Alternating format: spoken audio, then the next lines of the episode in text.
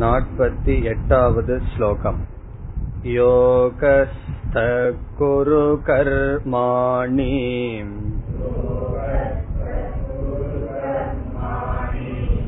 सङ्गं त्यक्त्वा धनञ्जय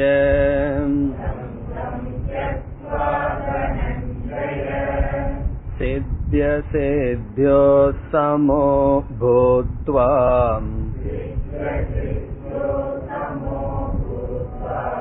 समत्वं योग उच्यते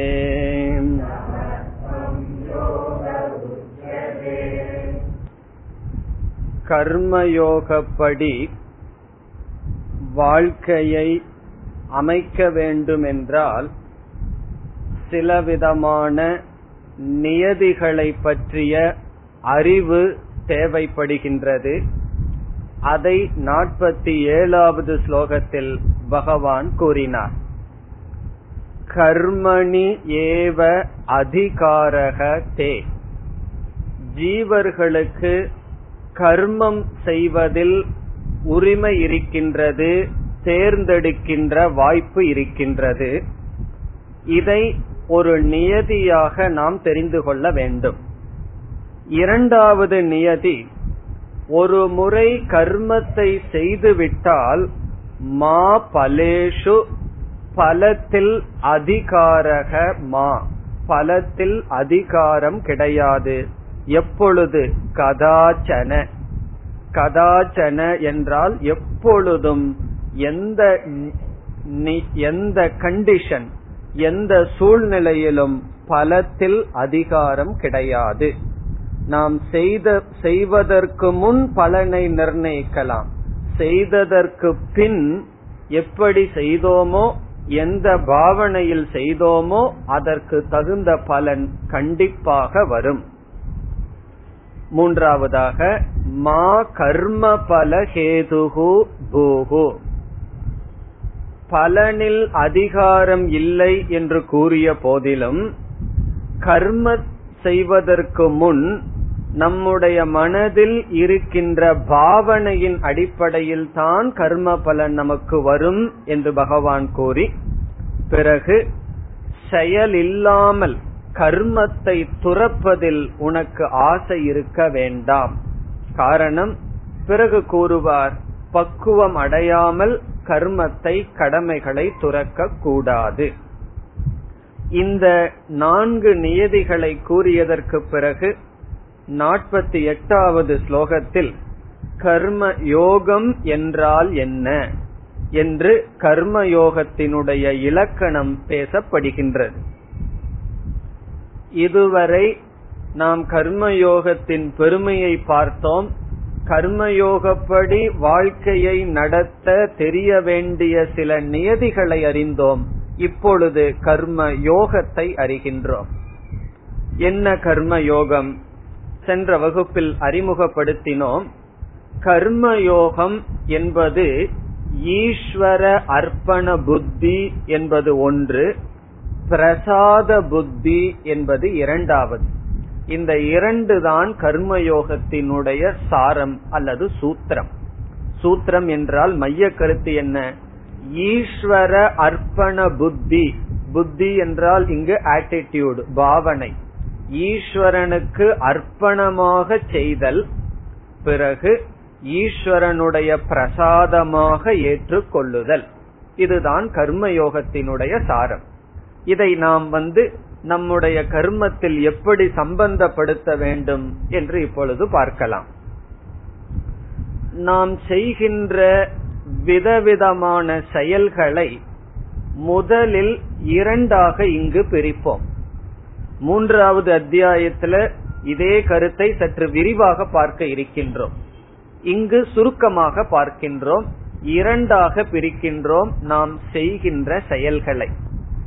காலையில் எழுந்ததிலிருந்து உறங்க போகும் வரை நாம் செய்கின்ற செயல்கள் அல்லது நம்மால் செய்யப்பட வேண்டிய செயல்கள் நாம் மேற்கொள்கின்ற ஆக்டிவிட்டிஸ் செயல்களை இரண்டாக பிரிக்கலாம். ஒன்று நம்முடைய கடமைகள் டியூட்டிஸ் கர்த்தவ்யம். கர்த்தவியம் அல்லது கடமை என்றால் செய்துதான் ஆக வேண்டும் என்கின்ற நிர்பந்தத்தில் இருக்கின்ற செயல்கள். இனி ஒன்று நாம் விருப்பப்பட்டு செய்வது. அது செய்துதான் ஆக வேண்டும் என்று இல்லை நாம நாம விரும்பி மேற்கொள்கின்ற செயல்கள்.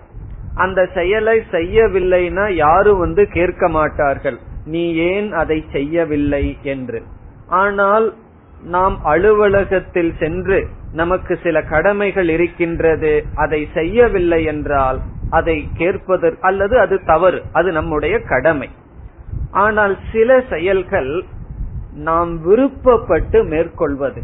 ஆகவே நம்முடைய செயல்களை இப்பொழுது இரண்டாக பிரிக்கின்றோம். அன்றாட செய்து வருகின்ற செயல்கள். பல் துவக்குவது முதல் கொண்டு உறங்கப் போகும் வரை நாம் செய்கின்ற செயல்களை எல்லாம் ஒன்று கடமை டியூட்டி இனி ஒன்று நாம விரும்பி செய்யும் செயல் என்பதை காமிய கர்ம என்று அழைக்கலாம். காமிய கர்ம என்றால் ஆசை வசப்பட்டு அது கடமை அல்ல செய்ய வேண்டும் என்ற நிர்பந்தம் அல்ல.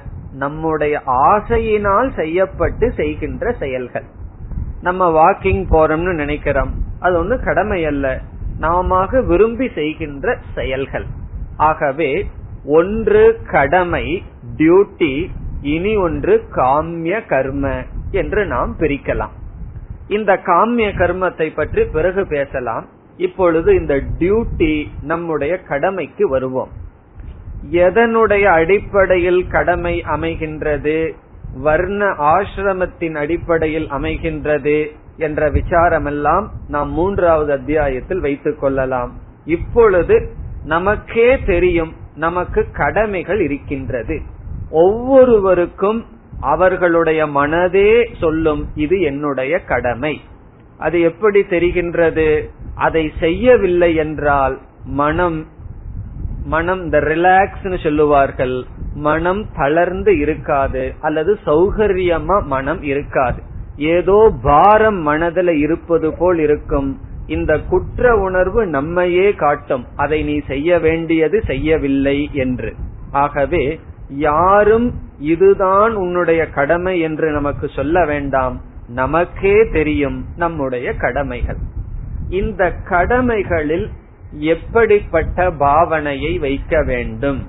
அது கர்மயோகத்தினுடைய முதல் பகுதி. இந்த ரெண்டு கர்மத்திலையும் என்ன பாவனை? அதுதான் கர்மயோகம். நம்முடைய டியூட்டி நம்முடைய கடமையில் எப்படிப்பட்ட ஆட்டிடியூட் பாவனை வைத்து அந்த கடமையை செய்தால் அது கர்மயோகம் ஆகும்.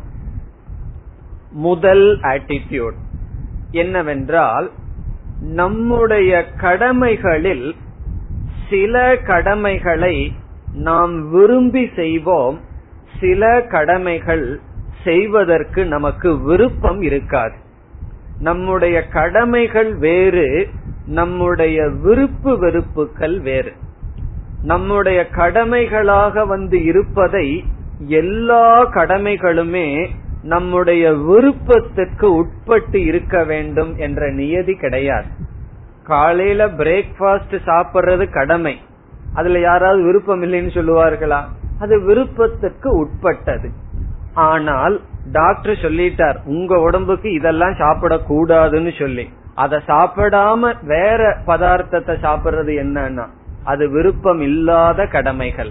ஆகவே நம் நமக்கு என்று கொடுக்கப்பட்ட சில கடமைகளில் சுவாவமாக சில கடமைகளில் ஆசை இருக்கும். ரொம்ப உற்சாகமா செய்வோம்.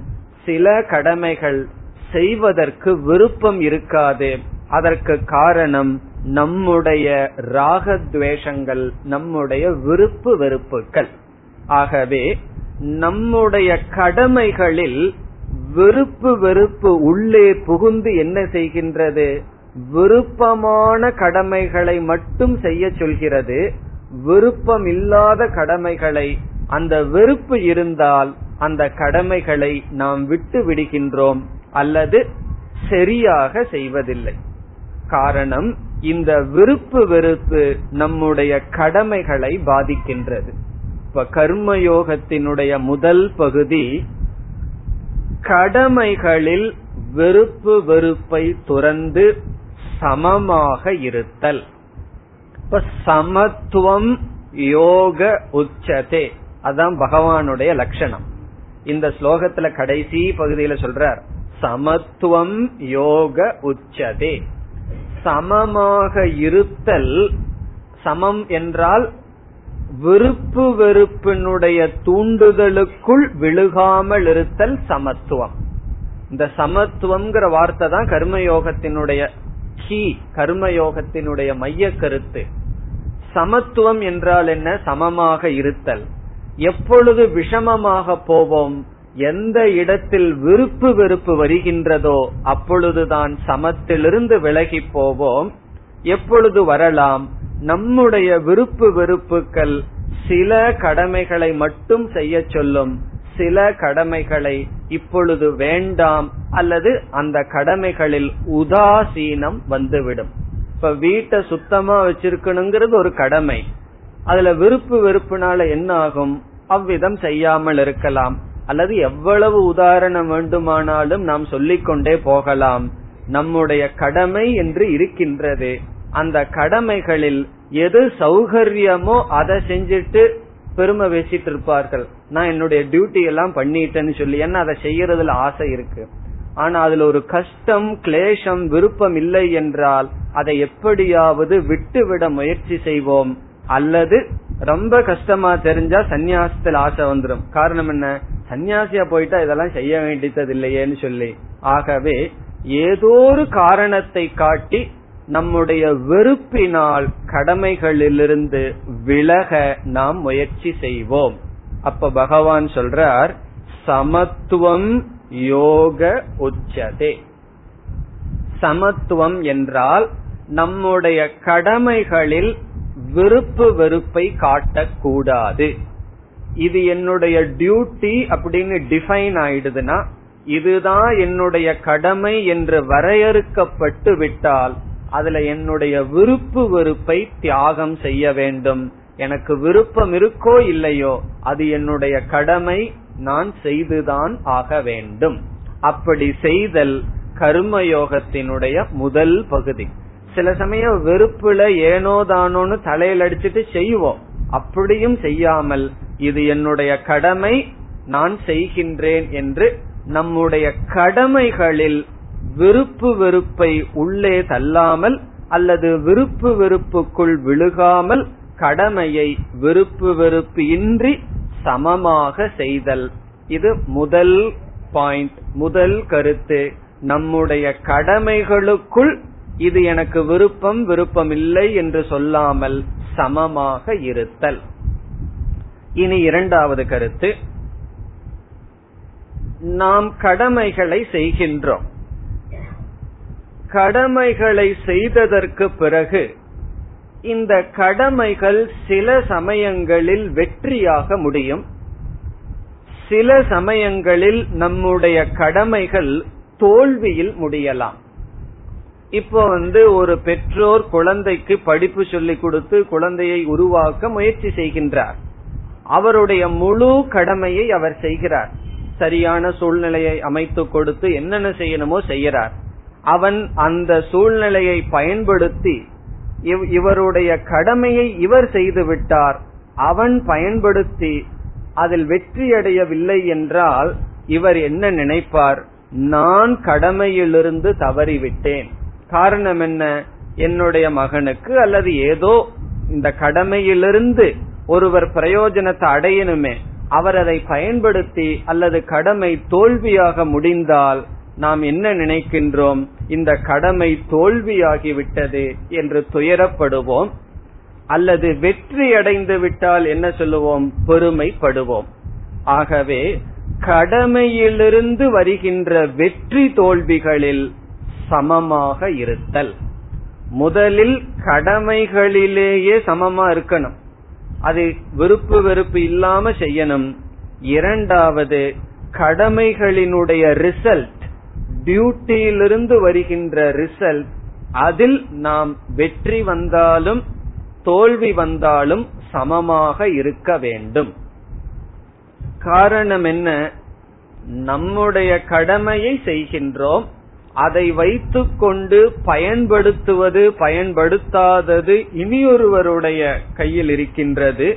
ஆகவே அல்லது ஒரு கடமையை நாம் செய்து அது தோல்வியாக முடிந்துவிட்டால் அதற்கு வேறு சில காரணங்கள் இருக்கலாம். இப்போ ஒரு டாக்டர் வந்து அவருடைய கடமையை செய்யறார் ஒரு பேஷண்ட்டுக்கு மரணம் வந்து விட்டது. அதனால் அவர் தன்னுடைய கடமையிலிருந்து தவறியதாக நினைக்க வேண்டிய அவசியமில்லை. காரணம் அந்த கடமையினுடைய ரிசல்ட் இருக்கே. அது அவருடைய கையில் இல்லை. மா பலேஷு என்ற அந்த அறிவை நம்ம கொண்டு வரணும். கடமைய செய்யறதுக்கு தான் பகவான் எனக்கு தகுதியை கொடுத்திருக்கார். அதை நான் சரியான பாவனையில் செய்து விட்டேன். அதனுடைய ரிசல்ட் அதனுடைய பலமானது வெற்றி அடைய வேண்டும் தோல்வி அடைய வேண்டும் என்பதில் எனக்கு அருகதை இல்லை எனக்கு தகுதி இல்லை. பலனில் என பலனை நிர்ணயிக்க நமக்கு தகுதி இல்லை. ஆகவே கடமையிலிருந்து வருகின்ற பலன் சமமாக பார்க்க வேண்டும். அது வெற்றி வந்தாலும் சரி தோல்வி வந்தாலும் சரி சமமாக நோக்க வேண்டும். உண்மையில் கடமையில் வருகின்ற வெற்றி தோல்விகளை நம்மால் எப்பொழுது சமமாக பார்க்க முடியும்? அந்த சமமாக பார்க்கிறதுக்கே மனதில் ஒரு சக்தி வேணும். வீரியம் தைரியம் வேணும். அந்த சக்தி எப்ப வரும் என்றால் கடமையை ஒழுங்காக செய்திருந்தால் தான் வரும்.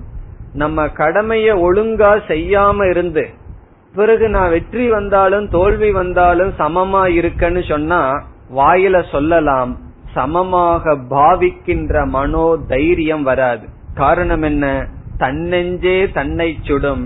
நம்மளுடைய நெஞ்சு சொல்லும் நீ ஒரு கால் ஒழுங்காக செய்திருந்தால் இந்த வெற்றி வந்திருக்கும் என்று. காரணம் என்ன? நான் அறகுறையாக அரை மனதுடன் செய்துள்ளேன். ஆகவே என்ன ஆகும்னா தோல்விக்கு நீதா காரணம்னு சொல்லி அந்த தோல்வியினுடைய காரணத்தை நம்முடைய மனது ஏற்றுக்கொண்டு துயரப்படும்.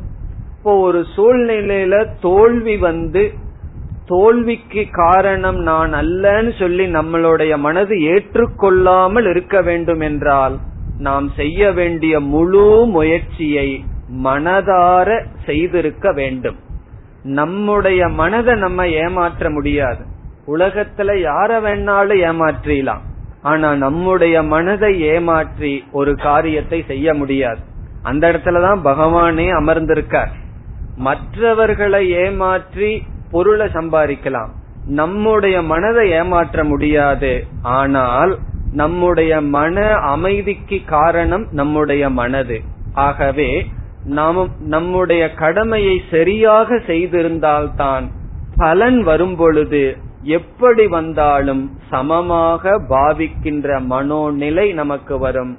அப்படி பாவித்து பழகுதல் அப்படிப்பட்ட புத்தியை வைத்தல் கர்மயோகத்தினுடைய இனி ஒரு பகுதி இரண்டாவது கருத்து. இந்த இரண்டாவது கருத்தும் நம்முடைய கடமை சம்பந்தப்பட்டதுதான்.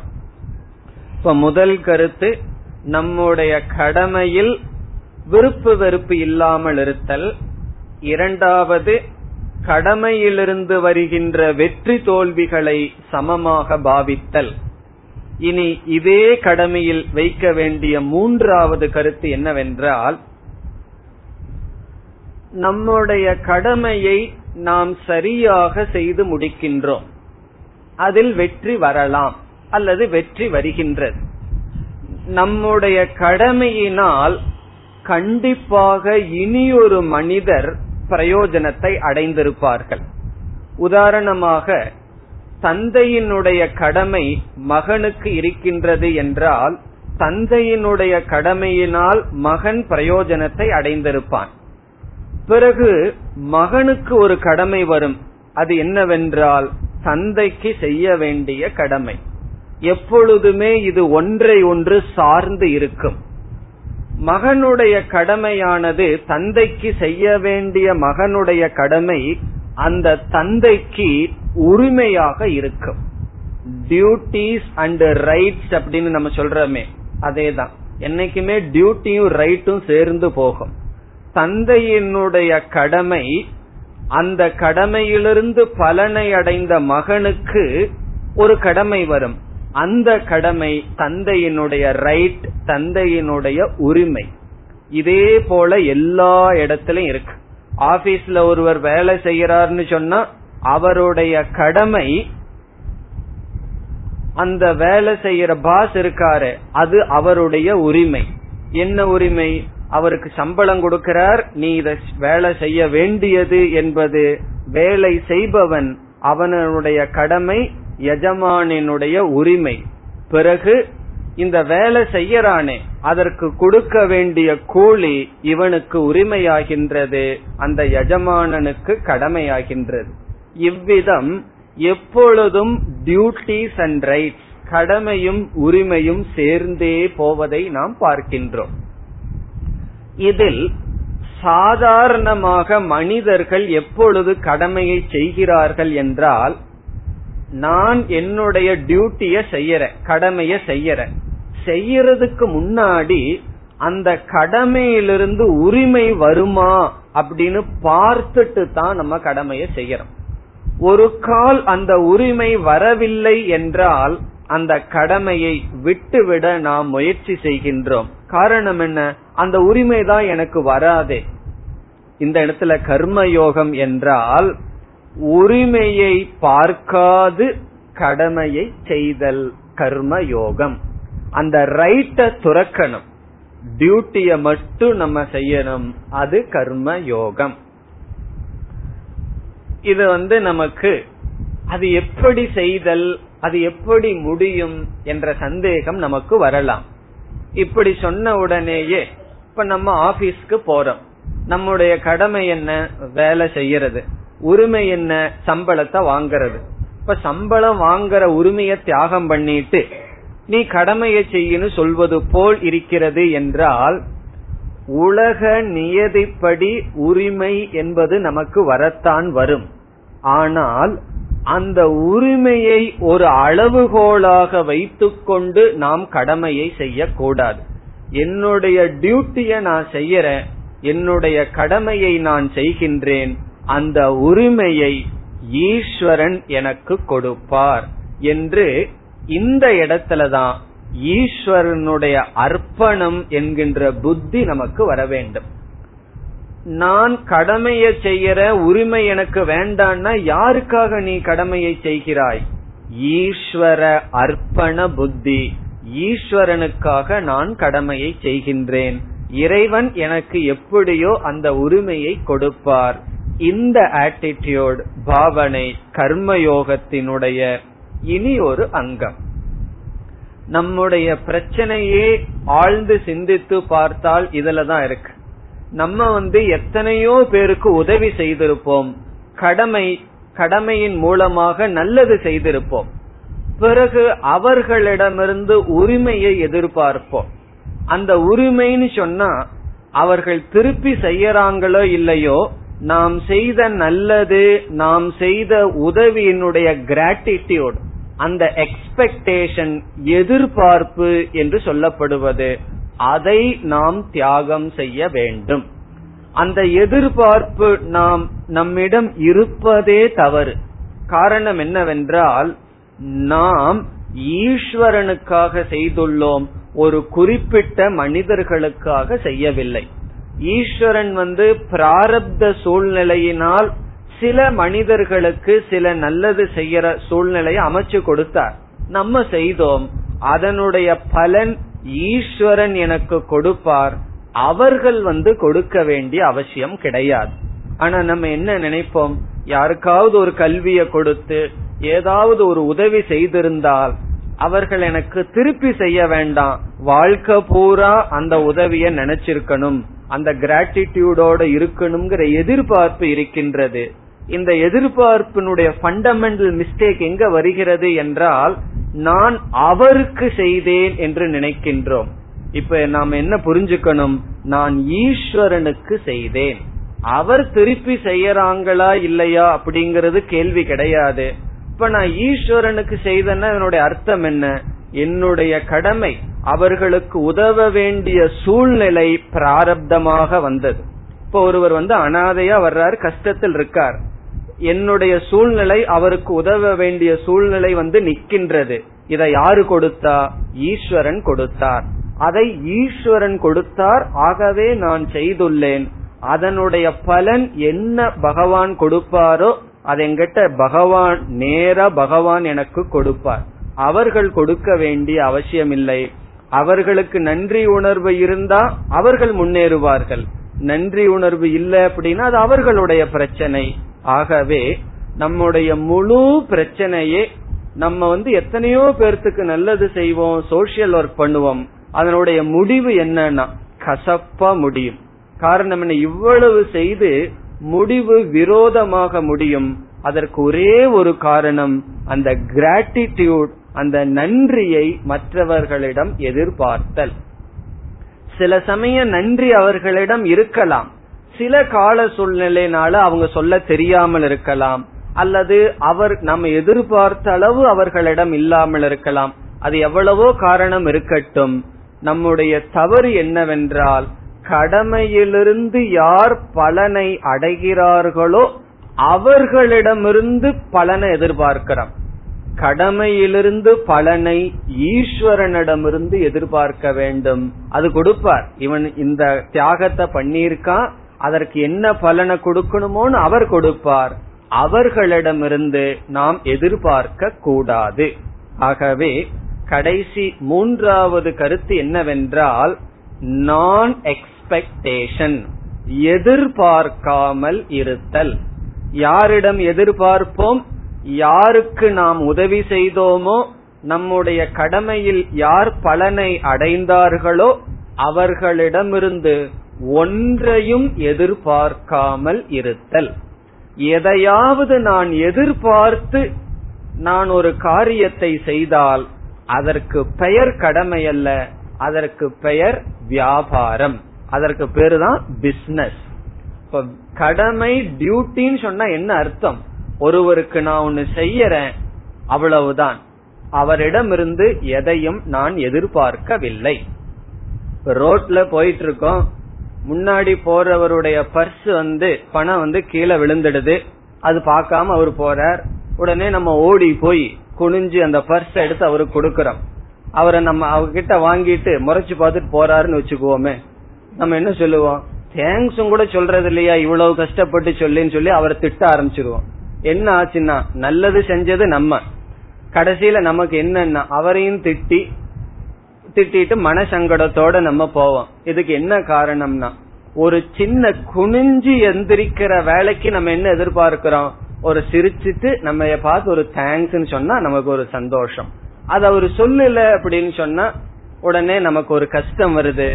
இப்ப பேசிக்கா நம்ம மனசுல என்ன ஊறி இருக்கு ஒவ்வொரு மனிதனிடமிருந்தும் ஏதாவது ஒரு சின்ன உதவி.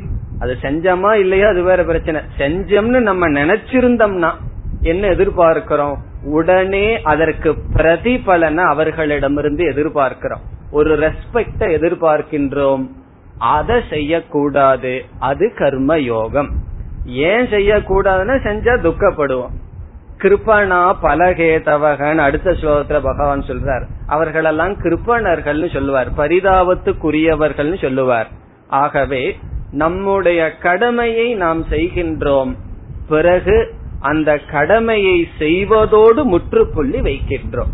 இப்ப இந்த இடத்துல கடமைய மட்டும் செஞ்சுட்டு ஒரு உரிமையை எதிர்பார்க்க கூடாது ஒரு பிரயோஜனத்தை எதிர்பார்க்க கூடாதுன்னு சொன்னா ஒரு கேள்வி வரும். ஒரு பிரயோஜனத்தையும் எதிர்பார்க்காம பைத்திகாரன் தான் காரியத்தை செஞ்சிட்டு இருப்பான் அப்போ ஒரு பிரயோஜனத்தையும் எதிர்பார்க்காம நீ ஏன் செய்ய வேண்டும் சொன்னாதான் ஈஸ்வரனை நாம் இங்கு கொண்டு வருகின்றோம்.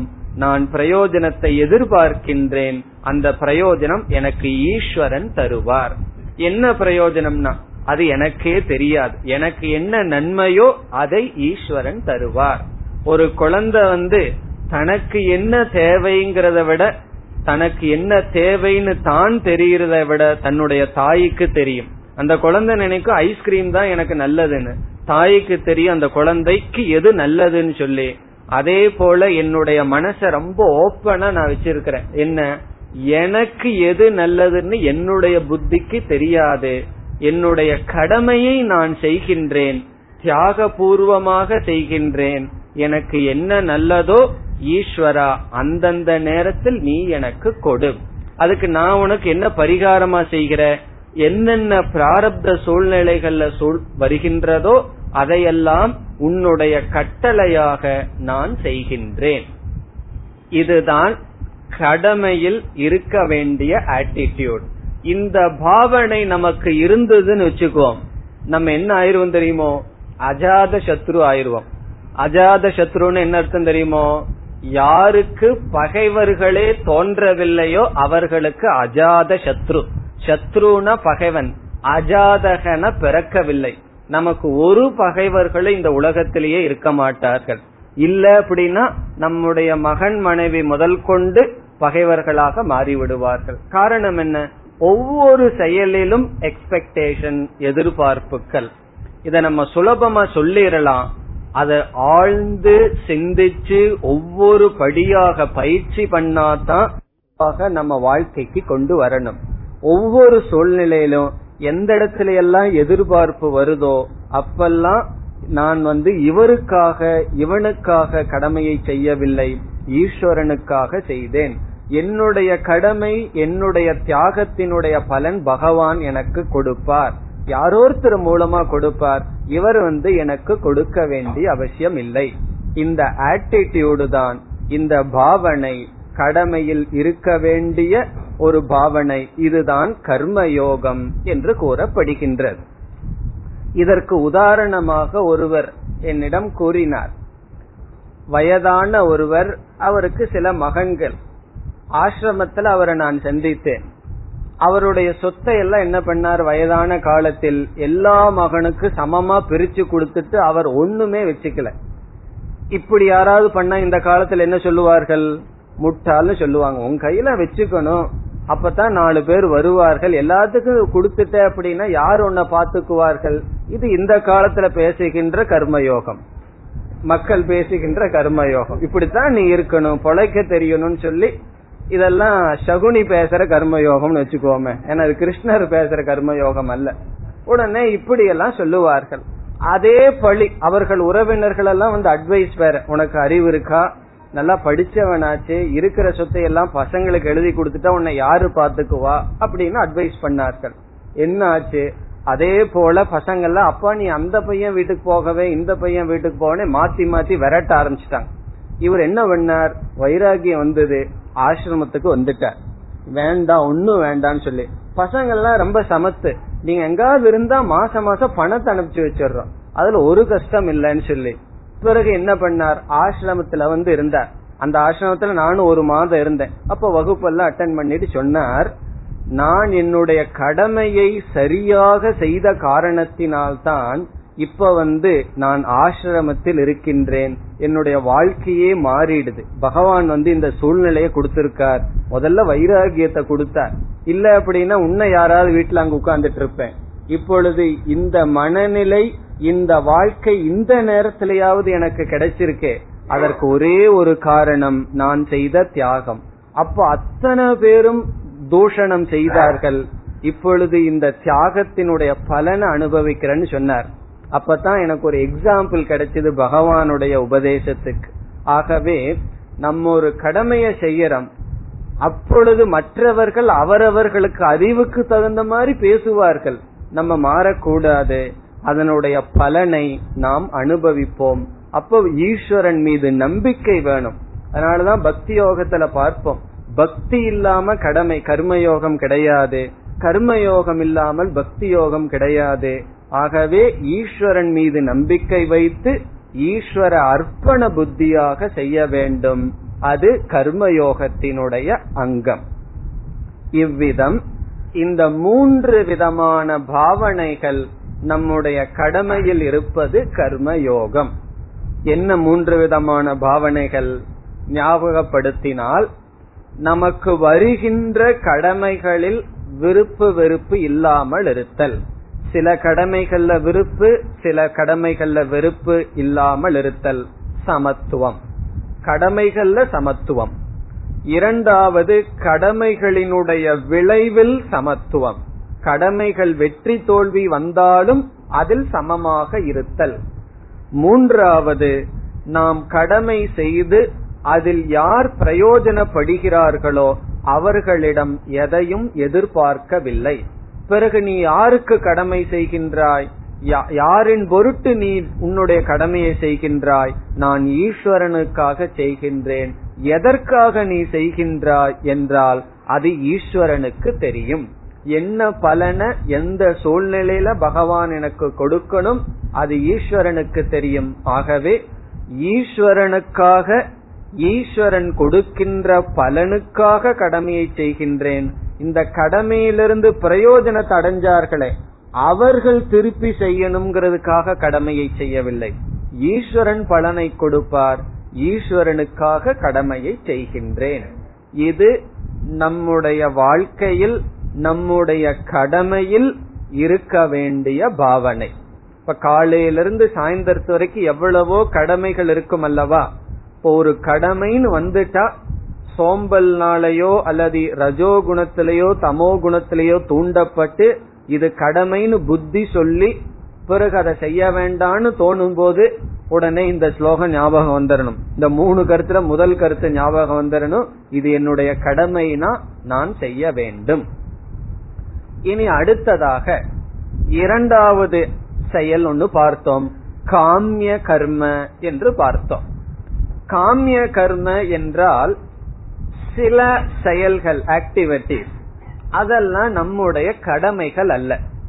நம்முடைய விருப்பத்தின் பேரில் செய்யப்படுகின்ற செயல்கள். அதை செஞ்சா நீ ஏன் செய்யன்னு கேட்க மாட்டார்கள். ஏன் செய்தான் ஏன் செய்தாயின்னு கேட்க மாட்டார்கள். செய்யவில்லைனா நீ ஏன் செய்யவில்லைன்னு கேட்க மாட்டார்கள். நம்முடைய விருப்பத்தின் பேரில் செய்யப்படுகின்ற செயல்கள். நம்ம காலையிலிருந்து உறங்குற வரைக்கும் நமக்கு கடமைகள் தான் இருக்குங்கிற அர்த்தம் இல்ல. ஓய்வு நேரம் இருக்குமே. அந்த நேரத்துல நம்ம விருப்பப்பட்டு செய்கின்ற செயல்கள். விருப்பப்பட்டு என்றால் பலனில் ஆசை வைத்து செய்யப்படுகின்ற செயல்கள்.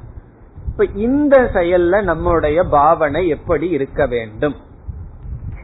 கர்மயோகத்தில் காமிய கர்மத்தை குறைத்து கொள்ள வேண்டும் என்று வர இருக்கின்றது. ஆனால் ஆரம்ப காலத்தில் மனதில் எவ்வளவோ ஆசைகள் இருக்குதுன்னு வச்சுக்கோமே. அப்பொழுது ஆசைகளை எல்லாம் குறைத்து கொள்ள முடியாது. ஆகவே ஆரம்ப காலத்தில் காமிய கர்மத்தை செய்வதற்கு சாஸ்திரம் அனுமதி கொடுக்கின்றது.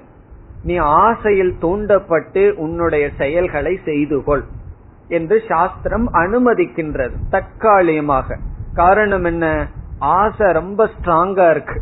அவர்களிடம் போய் தியாகம் பண்ணுனா முடியாது. சரி கர்மத்தை பண்ணி உன்னுடைய ஆசையை நிறைவேற்றிக் கொள் என்று காமிய கர்மத்தை அனுமதி கொடுக்கின்றது சாஸ்திரம். பிறகு என்ன செய்கின்றது? காமிய கர்மம்னு சொன்னாவே பலனை எதிர்பார்த்து செய்கின்ற செயல். அந்த செயல்ல பலனை எதிர்பார்க்காதுன்னு சொல்லக்கூடாது. பலனை எதிர்பார்க்கலைன்னா நான் எதுக்கு அந்த காரியத்தை செய்யறேன்? பலனை எதிர்பார்த்து தான் காரியத்தை செய்கின்றேன். அதெல்லாம் காமிய கர்ம.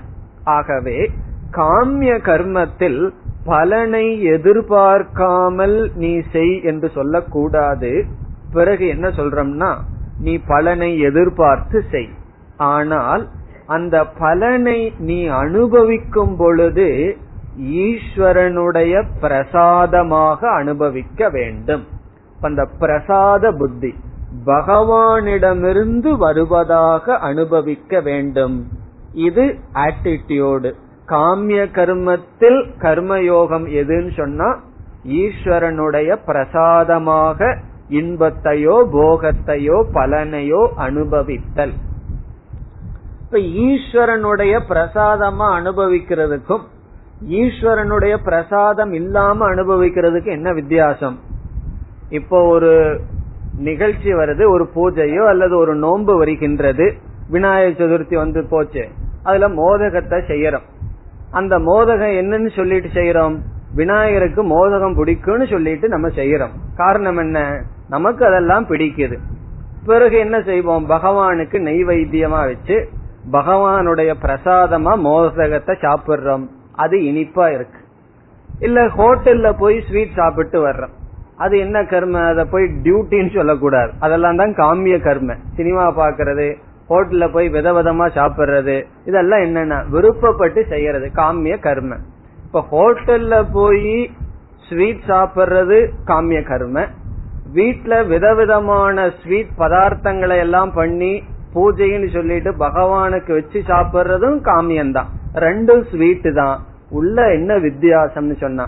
அங்க பக அந்த ஹோட்டல்ல போய் சர்வர்கிட்ட இருந்து வர்ற மாதிரி தான் சாப்பிடுவோமே தவிர ஈஸ்வரனுடைய பிரசாதமாவா வாங்கி சாப்பிட்டு இருக்கோம் ஆனா வீட்டுல என்ன பண்றோம்? ஈஸ்வரனுடைய பிரசாதமாக நாம் வாங்கி ஈஸ்வரனுடைய பிரசாதமாக நாம் வாங்கி அதை சாப்பிடுகின்றோம்.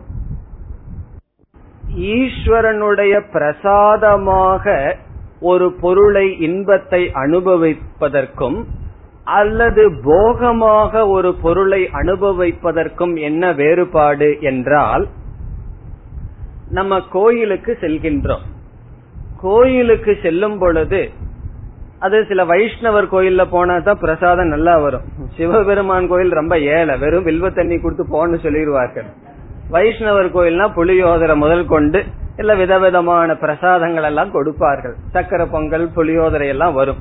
அத கோயில்ல போய் அந்த புளி சாதத்தையோ சக்கரை பொங்கலையோ வாங்கி சாப்பிடுறோம். அப்படி சாப்பிடும் போது ஒரு கல் இருக்குதுன்னு வச்சுக்கோமே. நம்ம எல்லாத்துக்கும் கோவப்படுவோமா? யாருக்கும் தெரியாம மூளையில போய் கல்ல துப்பிட்டு அதை சாப்பிட்டு வந்துருவோம். வீட்டுல ஒரு நாள் சக்கரை பொங்கல் பண்ணுன்னு சொல்லி ஆர்டர் கொடுக்கறோம். பிளேட் உட்கார்ந்த உடனே பிளேட் உட்கார்ந்த உட்கார்ந்து பிளேட்ல வந்து சக்கரை பொங்கல் வருது. எடுத்து வாயில வைக்கிறோம் முதல்ல கல்லு வருது. என்ன வரும்னா வாயிலிருந்துன்னா? தேவையில்லாத வார்த்தைகள் கல்லை விட பெரிய வார்த்தைகள் எல்லாம் வாயில வரும். கோபம் வரும். நான் சம்பாரிச்சு கொடுக்கறேன் கல்லோட தான் சமைக்கிறதான்னு சொல்லி. ஆகவே இதுவும் ஸ்வீட்டு தான் அதுவும் இனிப்பு தான். ஈஸ்வரனுடைய பிரசாதம் என்று வந்தால் அதில் நாம் குறை காண மாட்டோம். என்னுடைய உழைப்பிலிருந்து வருகிறது என்று சொன்னால் அதில் நாம் குறை காண்போம். ஹோட்டல்ல போய் ஒரு பதார்த்தம் நல்லா இல்லைன்னு சொன்னா நம்ம ஈஸ்வரனுடைய பிரசாதம்னு எடுத்துக்குவோமா என்ன? நான் பணம் கொடுக்கறேன் இது இப்படிதான் இருக்கணும்னு சொல்லுவோம். ஆகவே நம்ம போகத்தை அனுபவிக்கிறது பொதுவாக இருந்தாலும் அந்த போகமே ஈஸ்வரனுடைய பிரசாதம் என்ற புத்தியில் அனுபவிச்சா அதுல ஒரு சமத்துவம் அதுல ஒரு டிராங்குலிட்டி அதுல ஒரு மன அமைதி இருக்கும். என்னுடைய முயற்சி உணர்வு என்னுடைய சம்பாத்தியத்துல வருதுன்னு சொன்னோம்னா அது ஈஸ்வரன்கிற கான்செப்ட கலக்காம சாப்பிட்டோம்னா அது மிருகத்தனமாக இருக்கும். அதனாலதான் சாஸ்திரத்துல மிக மிக அடிமட்டத்துல இருக்கின்ற மனிதர்களை எடுத்துக்கொண்டு அவர்களுக்காக நீ வந்து ஆட விட்டு மாட விட்டு ஈஸ்வரனுடைய பிரசாதமா சாப்பிடுன்னு சொன்னார்கள். சாஸ்திரம் வந்து அவங்களையெல்லாம் கொலை செய்யி மிருகங்களை கொலை செய்ய சாப்பிட சொல்றதனுடைய தாற்பயம் அல்ல. அப்படி சொல்லலைன்னா கண்டிப்பா சாப்பிட போறான். நீ வந்து ஆடு மாடை சாப்பிடாதுன்னு சொன்னா கேட்க போறது இல்ல கண்டிப்பா சாப்பிட போறான். பிறகு என்ன பண்ணலாம்? அட்லீஸ்ட் ஈஸ்வரனுடைய பிரசாதமா இருக்கட்டும்னு சொல்லி சில யாகங்களில் மிருகபலி ஏன் கொடுக்கப்படுகிறது என்றால் அதுலயாவது ஈஸ்வரனுடைய பிரசாதத்தை புகுத்தினால் பிறகு என்ன ஆகும்னா கொஞ்ச நாள் ஆனா அவனுடைய மனம் தூய்மையடைந்து அதிலிருந்து வெளியே வருவான். ஆகவே மிருகத்தனமான சில போகங்கள் மனிதனுக்கு இருந்தாலும் அதை அதிலிருந்து அவன் வெளியே வருவதற்கு நேரடியாக ஆசைய விடுன்னு சொல்ல முடியாது. அதில் ஈஸ்வரனுடைய பிரசாத புத்தியை கலக்க வேண்டும். அதனால எதை நீ செய்தாலும் ஈஸ்வரனுக்கு அர்ப்பணமாக செய்து அதை நீ மேற்கொள். ராமகிருஷ்ணருடைய வாழ்க்கையில் ஒரு உதாரணம் வரும். கிரீஷ் சந்திர கோஷ்னு ஒருவர் ராமகிருஷ்ணருடைய பக்தர். அவர் வந்து அந்த காலத்து நாடக கம்பெனி எல்லாம் நடத்திட்டு இருந்தார். அப்படின்னா இந்த காலத்து சினி ஃபீல்டு போல. அப்ப அவருக்கு எல்லா விதமான கெட்ட பழக்கங்கள் இருந்தது. அவர் ராமகிருஷ்ணர் கிட்ட வருவார். மற்ற சிஷ்யர்கள் எல்லாம் சும்மா இருக்க மாட்டார்களே. அவன் வர்றான் அவன் உள்ள விடக்கூடாது இப்படி எல்லாம் சொல்லுவார்கள். ஏன்னா அவன் மோசமானவன் சொல்லி பிறகு அவரிடம் ராமகிருஷ்ணரிடம் இருந்த அந்த பக்தியில் என்ன ஆச்சு? ராமகிருஷ்ணர் சொன்னார் நீ எதை செய்தாலும் எனக்கு அர்ப்பணம் பண்ணிட்டு செய் என்றார். பிறகு கொஞ்ச நாள் அவ் மதுவை அவருக்கு அர்ப்பணம் பண்ணிட்டு குடிப்பார். அதனுடைய விளைவு என்னன்னா போயும் போய் அந்த மகாத்மாவுக்கு இதையா அர்ப்பணம் பண்ணிட்டு குடிக்கிறதுன்னு சொல்லி அந்த பழக்கத்திலிருந்து வெளியே வந்தார். அவ்விதம் ஈஸ்வரனுடைய பிரசாதமா போகத்தை அனுபவிக்கும் பொழுது நாளடைவில் அந்த போகத்திலிருந்து விடுதலை அடைவார்கள். ஆகவே நம்ம விதவிதமா சாப்பிடணும் விதவிதமா ட்ரெஸ் பண்ணணும் விதவிதமான போகத்தை அனுபவிக்கணும்னு ஆசை இருந்தா என்ன பண்ணணும்னா உடனே அதெல்லாம் செய்யக்கூடாதுன்னு நினைக்க வேண்டாம். ஏன்னா ஆசை அவ்வளவு ஸ்ட்ராங்கா இருக்கே. இப்ப என்ன பண்ணணும்? ஈஸ்வரனோடு சம்பந்தப்படுத்த வேண்டும். அதான் நம்மளுடைய கலாச்சாரம் ட்ரெடிஷன் இப்ப தீபாவளி பொங்கல்னு விதவிதமான பண்டிகைகள் இருக்கு. அதுல என்ன பண்றோம் அப்படின்னா மத்த நாளாவது பேசாம இருப்போம். பண்டிகை நாள்ல அதிக நேரம் கிச்சன்ல தான் செலவழியும். காரணம் என்ன? விதவிதமா செய்யணுமே. செஞ்சு பிறகு என்ன பண்ணுவோம்? சாப்பிடுவோம். காரணம் என்ன? அந்த போகங்கள் எல்லாமே ஈஸ்வரனோடு சம்பந்தப்படுத்தப்படுகின்றது. ஆகவே கர்மயோகத்தினுடைய இரண்டாவது பேஸ் இரண்டாவது பகுதி என்னவென்றால் நம்முடைய போகங்களையும் கூட ஈஸ்வரனுடைய பிரசாதமாக எடுத்து கொள்ளுதல். நம்ம சாப்பிடுற சாப்பாடு ஈஸ்வரனுடைய பிரசாதம். நம்ம அனுபவிக்கின்ற அனைத்து ஐஸ்வர்யமும் ஈஸ்வரனுடைய பிரசாதமாக கொள்ள வேண்டும். அப்பதான் அந்த மிருகத்தனமான பாவனை அந்த ஆட்டிடியூட் எல்லாம் போயும் அதிலையும் ஒரு மன அமைதி வரும். இவ்விதம் செய்ய செய்ய பிறகு அதனுடைய பலன் என்ன தெரியுமோ? அந்த போகத்திலிருந்து மெதுவாக அவனுடைய மனம் விடுதலை அடையும். அவ்வளவு சுலபமா போக புத்தி போகாது. ஈஸ்வரனுடைய பிரசாதமாக மேற்கொள்ள மேற்கொள்ள மெதுவாக அதிலிருந்து அவன் விடுதலை அடைவான்.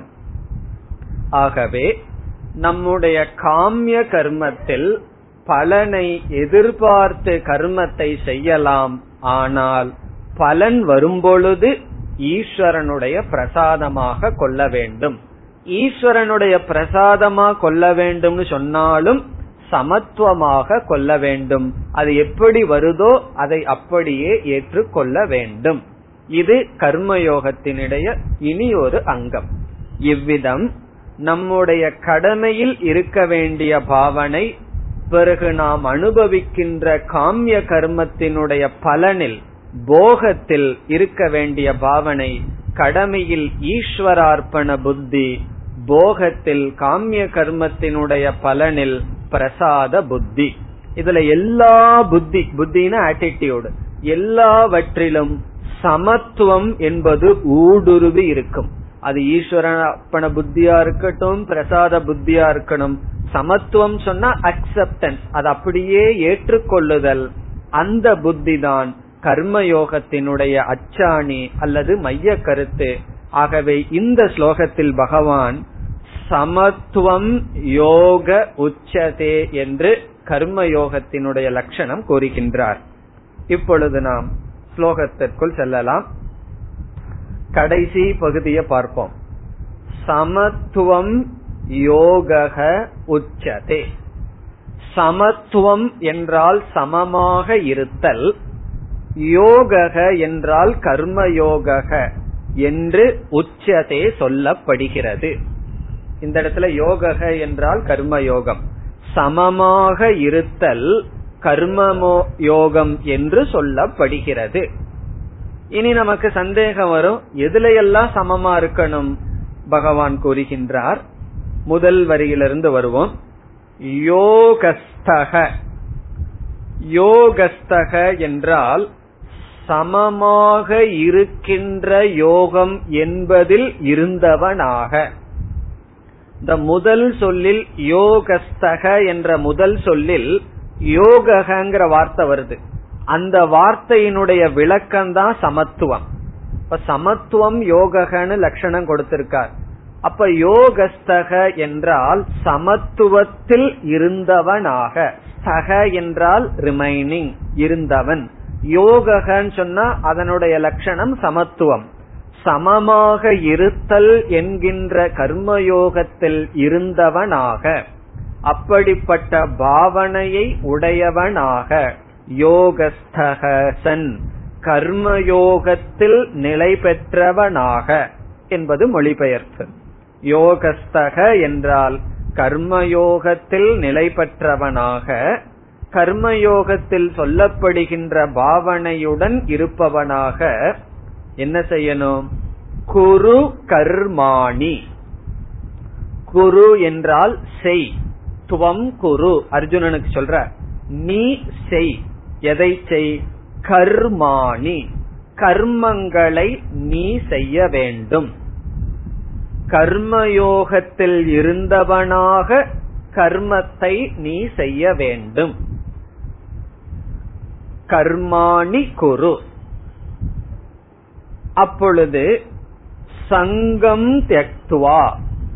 பற்றை துறந்தவனாக கர்மாணி குரு.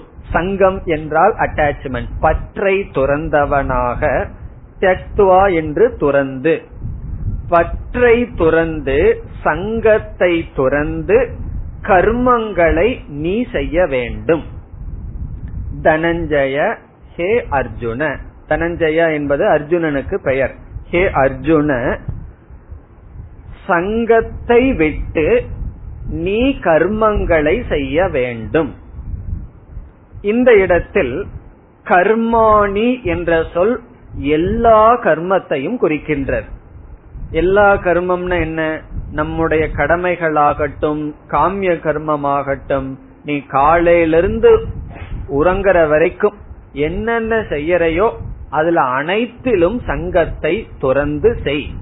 ஆகவே எல்லா கர்மங்களிலும் சங்கம் தெக்துவா பற்றை துறந்து செய்ய வேண்டும். இத நம்ம எப்படி புரிந்து கொள்ள வேண்டும்? சங்கம்ங்கிற வார்த்தைய நம்முடைய கடமைகளாக இருந்தால் கடமைகளிலேயே சங்கம் இருக்கக்கூடாது. இந்த கடமை எனக்கு பிடிச்சது இந்த கடமை எனக்கு பிடிக்கவில்லை.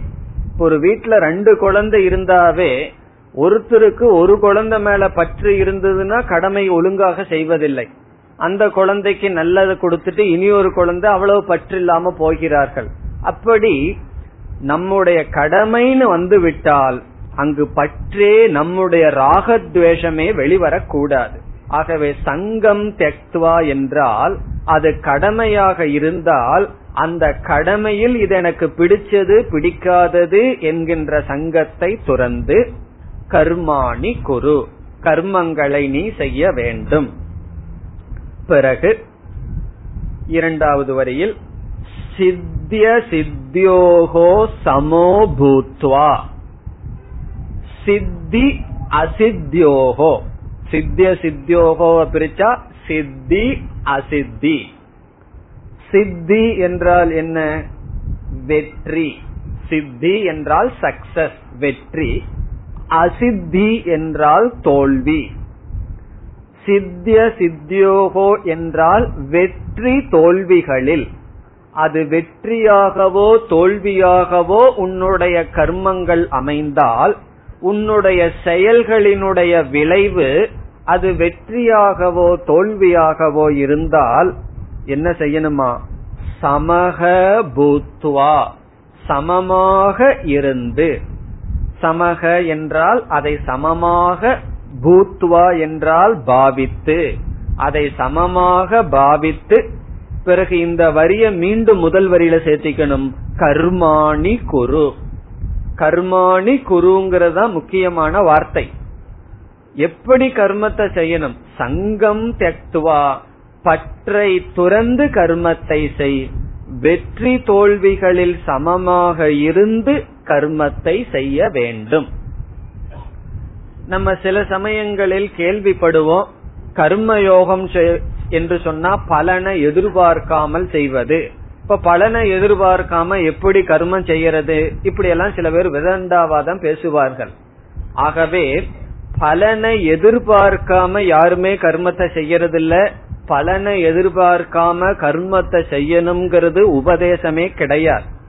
இந்த கர்மத்துக்கு இந்த பலன் வரும்னு திட்டம் போட்டு எதிர்பார்த்து தான் செய்ய வேண்டும். ஆனால் கர்மத்திலேயே நமக்கு ராகத்வேஷம் வரக்கூடாது. அந்த பலனை எதிர்பார்த்து செய்யும் பொழுது அதனுடைய விளைவில் ராகத்வேஷம் இருக்கக்கூடாது. இப்ப என்ன சொல்லணும்? பலனை எதிர்பார்த்து எதிர்பார்க்காம கடமையை செய்ய அல்லது கர்மத்தை செய்யு சொல்லக்கூடாது. பலனினுடைய விளைவில் சமமாக பார்த்து கர்மத்தை செய்ய வேண்டும். அது எப்படி என்றால் முன் ஸ்லோகத்தில் இருக்கிற வார்த்தையை நம்ம உதவிக்கு எடுத்துக்கணும். என்ன? மா பலேஷு கதாச்சன. கர்மம் பண்றதுக்கு தான் நமக்கு உரிமை இருக்கின்றது. பலனில் நமக்கு உரிமைய பகவான் வைக்காத காரணத்தினால் பலனை நான் எதிர்பார்க்க கூடாது. எதிர்பார்க்க கூடாதுங்கிறதனுடைய அர்த்தம் என்ன? கர்மம் பண்ணும்போது கடமைய பண்ணும்போது பலனை எதிர்பார்க்கிறோம். அது வரும் பொழுது இப்படித்தான் இருக்க வேண்டும் என்று நம்முடைய எதிர்பார்ப்பையே நாம் துறந்து விடுகின்றோம். நமக்கு ஒரு எக்ஸ்பெக்டேஷன் இருக்கலாம். இந்த சக்சஸ் ஆகட்டும்னு சொல்லி. பிறகு ரிசல்ட்டா வரும்போது என்ன ஆட்டிடியூடுனா எது வருதோ அது ஈஸ்வரனுடைய பிரசாதம். ஈஸ்வரனுடைய பிரசாதம் என்றால் சமத்துவம். ஆகவே சித்தி அசித்தியோகோ சமோபூத்வா சமமாக இருந்து கர்மாணி குரு கடமைகளை நீ செய்ய வேண்டும். பிறகு சமத்துவம் யோக உச்சதே. அதுதான் கர்மயோகத்துக்கு டெபினிஷன் கர்மயோகத்தினுடைய லட்சணம் என்ன? சமத்துவம் யோக யோக என்றால் கர்மயோகம் கர்மயோகம் என்றால் சமமாக இருத்தல். சமமாக இருத்தல் என்றால் ராகத்வேஷத்தினுடைய பிடியில் விழாமல் இருத்தல். வெற்றி தோல்விகளை சமமாக பார்த்தல் ஈஸ்வரனுடைய பிரசாதமாக பார்த்தல் ஈஸ்வரனுக்காக செய்யப்படுகின்ற கர்ம.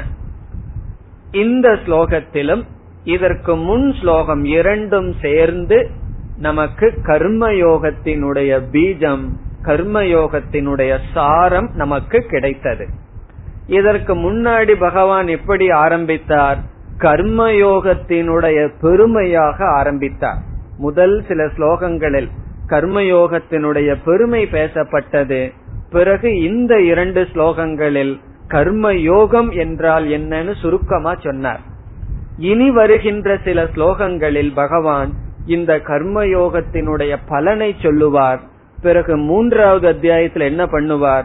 முழு அத்தியாயத்தில் கர்மயோகத்தை விரிவுபடுத்த இருக்கின்றார். அப்ப நம்ம என்ன பார்க்க இருக்கின்றோம்? வேதத்துல என்னென்ன கர்மங்கள் சொல்லியிருக்கு? நித்திய கர்ம நெய்மித்திக கர்ம பிராயசித்த கர்ம இப்படி காமிய கர்ம நிஷித்த கர்ம என்றால் என்றெல்லாம் விதவிதமான கர்மங்கள் வேதத்துல சொல்லியிருக்கு. அதுல ஒவ்வொரு கர்மத்திலையும் நமக்கு எப்படிப்பட்ட ஆட்டிடியூட் இருக்கணும் என்னென்ன பாவனைய வளர்த்தி கொள்ளணும் எல்லா விதமான விளக்கமும் நமக்கு மூன்றாவது அத்தியாயத்தில் கிடைக்கும். இந்த அத்தியாயத்துல நம்ம என்ன பார்த்தோம்? சுருக்கமாக கர்மயோகத்தினுடைய சாரத்தை பார்த்தோம். இனி அடுத்த ஸ்லோகங்களில் கர்மயோக பலன் வரும். பிறகு கர்மயோகத்தை ஒரு படியாக அறிமுகப்படுத்தி பகவான் அடுத்த ஞான யோகத்தை சொல்லி முடிப்பார். அர்ஜுனன் ஒரு கேள்வியை கேட்பான் அதற்கு பதிலாக வரும் அவ்விதம் இந்த இரண்டாவது அத்தியாயம் மீதி பகுதி அமைகின்றது அடுத்த ஸ்லோகத்தை அடுத்த வகுப்பில் பார்ப்போம் ஓம் போர் நமத போர் நமிதம் போர் போர் நமுதச்சதேம் पूर्णस्य पूर्णमादाय पूर्णमेवावशिष्यते ஓம் சாந்தி சாந்தி சாந்தி